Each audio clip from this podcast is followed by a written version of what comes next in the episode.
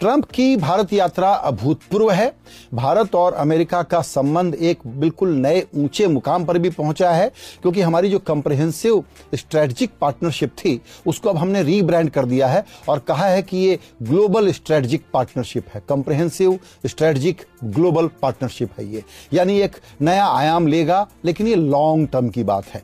Short term में इस यात्रा में से क्या निकला? अगर इसको समझना हो तो सबसे पहले यात्रा के आखिर में ट्रंप ने जो प्रेस कॉन्फ्रेंस की, उसका ओपनिंग रिमार्क समझ लेते हैं। उसमें उन्होंने कहा कि देखिए, मैं बहुत कम बोलूँगा, सोच समझ के बोलूँगा, पता नहीं मेरे मुँह से कोई छोटी बात निकल जाए और इस पूरे ट्रिप पर पानी न फिर जाए। इसलिए मैं ऐसा कुछ नहीं कहने वाला हूँ। सावधानी उन्होंने बहुत रखी, लेकिन फिर भी एक रियलिटी चेक उन्होंने दिया है। और वो रियलिटी चेक क्या है? कि अमेरिका को क्या मिला और इस ट्रिप से भारत को क्या मिला, इसका हिसाब लगाएँ। तो सबसे पहले कंटेंशियस मुद्दों की बात कर लेते हैं, जिसका कि संयुक्त बयान में कोई ज़िक्र नहीं था। नमस्कार, मैं हूँ संजय पुगलिया। लोगों ने उनसे पूछा, पत्रकारों ने, कि कश्मीर के बारे में आपकी मोदी जी से बातचीत हुई क्या? उन्होंने कहा, आराम से बातचीत हुई, खूब बातचीत हुई। मैंने ये कहा है कि ये बड़ा प्रॉब्लम है, इन्हीं लोगों को सॉल्व करना पड़ेगा, लेकिन मेरी कोई हेल्प हो सकती है तो मैं करने के लिए तैयार हूँ। कश्मीर बिग प्रॉब्लम जब उन्होंने कहा तो ये भी कहा कि किसी भी कहानी के जैसे दो पक्ष होते हैं तो दोनों के पास अपनी अपनी स्टोरीज हैं। ये कह के उन्होंने मामले को अमेरिका का जो नज़रिया है कि ओपन रखा हुआ है, ओपन रखा है। वजह शायद ये हो कि अफ़गानिस्तान में अभी तालिबान के साथ अमेरिका ने जो डील की है, उसमें पाकिस्तान की उनको ज़रूरत है। लेकिन पाकिस्तान से मेरे संबंध अच्छे हैं, पाकिस्तान भी टेरर को खत्म करने के लिए मेरी मदद कर रहा है, हम उसकी मदद ले रहे हैं। ये बात उन्होंने बार बार कही। पाकिस्तान के बारे में जो हम निगेटिव बयान सुनना चाहते थे, उन्होंने कतई नहीं दिया है।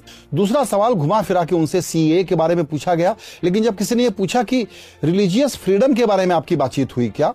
और जो मुसलमानों के साथ डिस्क्रिमिनेशन होता है, और जो हेट क्राइम के इंसिडेंट्स बढ़े हैं, उस पर बातचीत हुई क्या? उस पर क्या कहा? ध्यान दीजिएगा। ट्रंप साहब ने कहा कि हाँ हमारी इस पर बातचीत हुई डिटेल में बातचीत हुई। प्रधानमंत्री ने इसका बहुत पावरफुल जवाब दिया। और मुसलमानों के बारे में क्यों? क्रिश्चियंस के बारे में भी बातचीत हुई। लेकिन ये जो सीए वाला दूसरा मसला है इनका इंटरनल मैटर है, इसके बारे में मैंने कोई बातचीत नहीं की।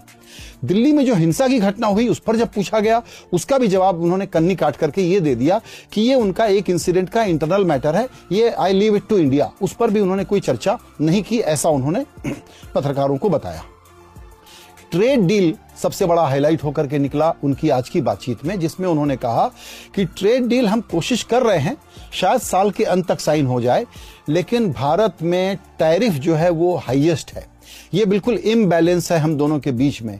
मैं इसके फेवर में बिल्कुल नहीं हूँ कि अमेरिका लोगों के लिए अपने यहाँ कुछ भी खरीदने के लिए दरवाजे खोले और वो रेसिप्रोकल मौका, बराबरी का मौका हमको दूसरे देशों में न मिले। तो ट्रेड डील के बारे में जितनी एक्सपेक्टेशन थी, उस पर साफ़ हो गया कि यहाँ पर साइन होने के हालात अभी नहीं थे। इसीलिए प्रधानमंत्री मोदी ने भी कहा कि अब अंडरस्टैंडिंग बन गई है। इसको हम लीगल रूप दे देंगे, जल्दी से जल्दी साइन करने की कोशिश करेंगे। लेकिन प्रेस कॉन्फ्रेंस में ट्रंप साहब ने यह बताया कि हम कोशिश कर रहे हैं कि डील हो जाए, लेकिन अगर ये डील नहीं होगी तो फिर किसी और तरह की डील देखेंगे। लेकिन हार्ले डेविडसन का ज़िक्र उन्होंने किया, हाई टैरिफ का ज़िक्र उन्होंने बार बार किया और ये बता दिया कि दोनों पक्ष इस पर अड़े हुए हैं। आपको याद होगा, दोनों दिनों में प्रधानमंत्री के बारे में ट्रंप ने यह भी कहा कि बहुत अच्छे इंसान है वो, लेकिन टफ निगोशिएटर हैं। आज भी कहा कि he is a nice man but very strong man very tough man उनके कहने का मतलब यह साफ़ है कि भारत भी उनकी शर्तें अमेरिका की जो हैं कि भारत का बाज़ार तो बिल्कुल खोल दें और अमेरिका में हमको उस तरह का एक्सेस न मिले, उसके लिए शायद भारत भी तैयार नहीं है। और भारत उसमें डोमेस्टिक पॉलिटिक्स के उसके जो कंपल्शन है, न सिर्फ़ उसको देख रहा है, उसको रियलिटी भी मालूम है कि हमारे लोग अभी कॉम्पिटिटिव नहीं है। दूसरी राय यह है कि इतना प्रोटेक्शनिस्ट होना नहीं चाहिए। जितना आप अपने को कंपटीशन के लिए खोलेंगे, उतना लोग क्वालिटी अपने आप इंप्रूव कर लेंगे। इसका दूसरा पक्ष देखिएगा, वो बड़ा इंटरेस्टिंग है। वो है कि ट्रंप साहब ने प्रेस कॉन्फ्रेंस के पहले भारत के सीईओ से मुलाकात की, जो दुनिया भर में एक्टिव है और उनका अमेरिका में भी बड़ा निवेश है। ट्रंप साहब को दरअसल अपनी अमेरिकी जनता को यह बताना था कि न सिर्फ़ मैं डिफेंस की तीन बिलियन डॉलर की डील लेकर के आ रहा हूँ एनर्जी की डील लेकर के भी आ रहा हूँ। 500 परसेंट का एनर्जी का एक्सपोर्ट बढ़ा है जब से ट्रंप पावर में आए हैं, उन्होंने ऐसा खुद बताया। सीईओ को उन्होंने कहा कि आपने हमारे यहाँ कितना इन्वेस्ट किया है अच्छा कितना बढ़िया इन्वेस्ट किया है। अलबामा में आपने मित्तल साहब का नाम लेकर के कहा, आपने फैक्ट्री लगाई है, वहाँ पर बहुत अच्छा काम कर रहे हैं। ताकि चुनाव के पहले अपने चुनाव प्रचार के तौर पर वो अमेरिकी जनता को ये बता सकें कि भारत के सीईओ बहुत सारा निवेश बिलियंस ऑफ़ डॉलर का निवेश अमेरिका में करते रहे हैं। और करेंगे, ऐसा मैं उनसे कह के आया हूँ। यहाँ भी जॉब क्रिएट होगा, वहाँ भी जॉब क्रिएट होगा, लेकिन अमेरिका दूसरे देशों से निवेश ला रहा है। यह स्टोरी उन्होंने पकाई जब आज उन्होंने सीईओ से बातचीत तो हैदराबाद हाउस में आज सुबह जब डेलीगेशन लेवल की बातचीत और दोनों बड़े नेताओं के बीच में निजी बातचीत हुई, जिसमें से ये सब बातें निकल करके आई, उसके बाद जो प्रेस कॉन्फ्रेंस हुई, उसमें जो अहम मुद्दे थे, उसमें सबसे बड़ी जो बातचीत का फोकस था, वो था कि डिफेंस में ज्वाइंट एक्सरसाइज हम मिल करके कर रहे हैं। अमेरिका हमसे अमेरिका की तरफ़ से ट्रंप ने कहा कि हम बहुत सारा हथियार, दुनिया का सबसे अच्छा हथियार भारत को बेच सकते हैं, इनके साथ ज्वाइंट एक्सरसाइज कर रहे हैं। बहुत कॉपरेशन हमारा मिलिट्री के लेवल पर बढ़ सकता है, ये उन्होंने बताया।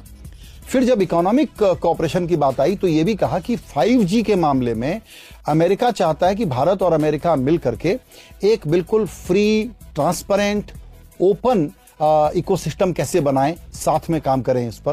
क्योंकि चाइना को याद कर लीजिए ह्यूआवी को हम यहाँ पर ट्रायल के लिए परमिशन देना चाहते थे, लेकिन अभी हम उस पर चुप बैठे हुए हैं।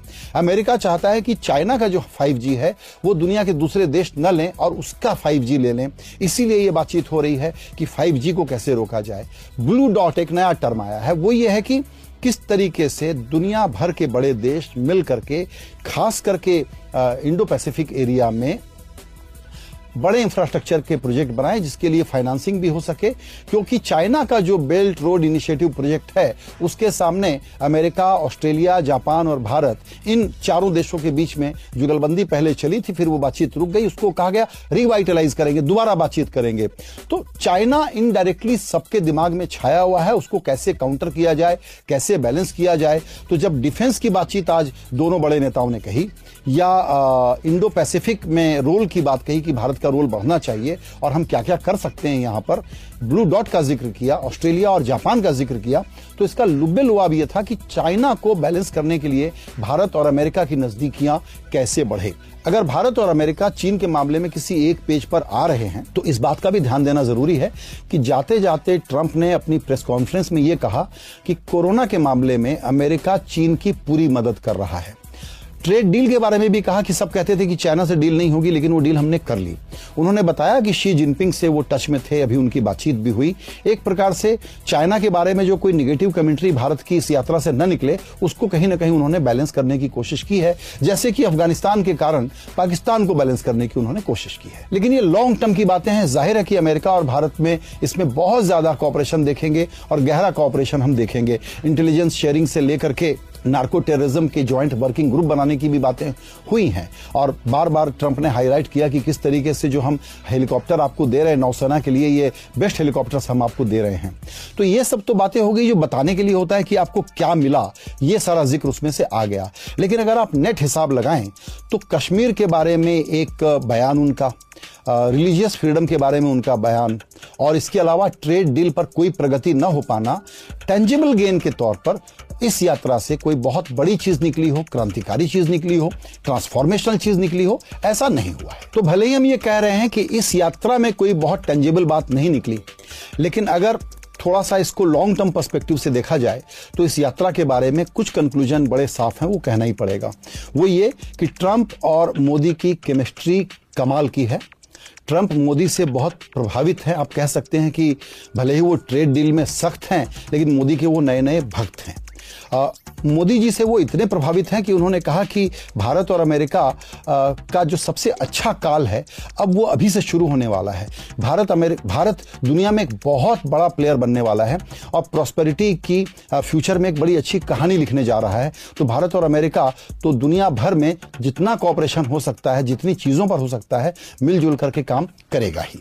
तो आप नेट नेट ये समझिए कि भारत और अमेरिका की दोस्ती स्ट्रैटेजिक मामलों में जियो पॉलिटिकल मामलों में डिप्लोमेटिक मामलों में एक बिल्कुल नए ऊंचाई पर पहुँचती है, एक नए आयाम तक पहुँचती है। लेकिन दरअसल इकोनॉमिक प्रॉस्पेरिटी के लिए जिस एक्टिव इंगेजमेंट की ज़रूरत है भारत को, उस मामले में अमेरिका और भारत के बीच में अभी भी बहुत सारे डिफरेंसेस हैं और वो वर्क इन प्रोग्रेस है। हम सिर्फ़ यही कामना कर सकते हैं कि उस पर जल्दी से एक्शन हो और लोग एक प्रकार से जिसको कहते हैं रियलिस्टिक डील लेकर के आ सके। अगर आप हमको एक विकासशील देश नहीं मानने को तैयार हैं और विकसित देश मानने को तैयार हैं।